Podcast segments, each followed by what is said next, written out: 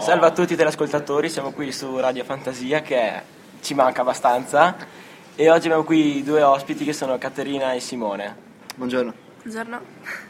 e sono qui perché ci spiegheranno qualche fenomeno della natura. E ecco già la prima telefonata. E salve, mi chiamo Milena da Torino e mi interessava molto sapere sulla gamificazione perché non ho capito bene il concetto, me lo potete spiegare? E allora la gamificazione è l'utilizzo delle meccaniche di gioco in ambienti seri, cioè non si svolge per obbligo. Ah, ok, grazie mille. Grazie per questa telefonata e eccone subito un'altra. E salve, mi chiamo Vanessa, sono da Verona e non ho capito bene come funziona la didattica multicanale. E Cioè, in cosa consiste? oggi le informazioni non sono più sui libri di testo, ma ci sono appunto molti canali multimediali a cui fare riferimento. Ah, grazie mille.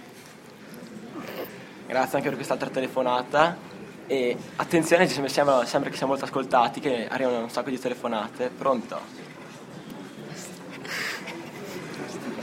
E salve, e mi chiamo Caterina e abito a Trento e volevo sapere eh, questa cosa sulle api, ma com'è che funziona che le api in pratica cioè, non attaccano l'uomo, non, non so. Beh, allora, le api vivono, come si sa, in questa società fatta da, da- da cui a capo c'è la regina. Per non essere attaccati dalle api bisogna prima di tutto stare fermi, immobili, senza...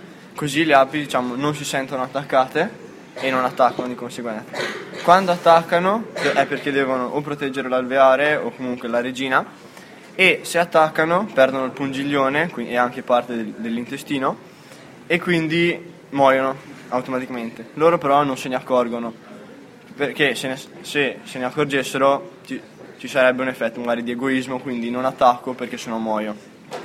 Ma io che tipo ho un bambino piccolo, cioè come faccio a dirgli di star fermo in caso di, di attacco? Beh, non so, giocate alle belle statuine, improvvisate mm, un gioco così, fate un 2-3 stella e deve stare fermo finché non si muove. Capito, grazie mille. Da Radio Fantasia è tutto, ciao a tutti.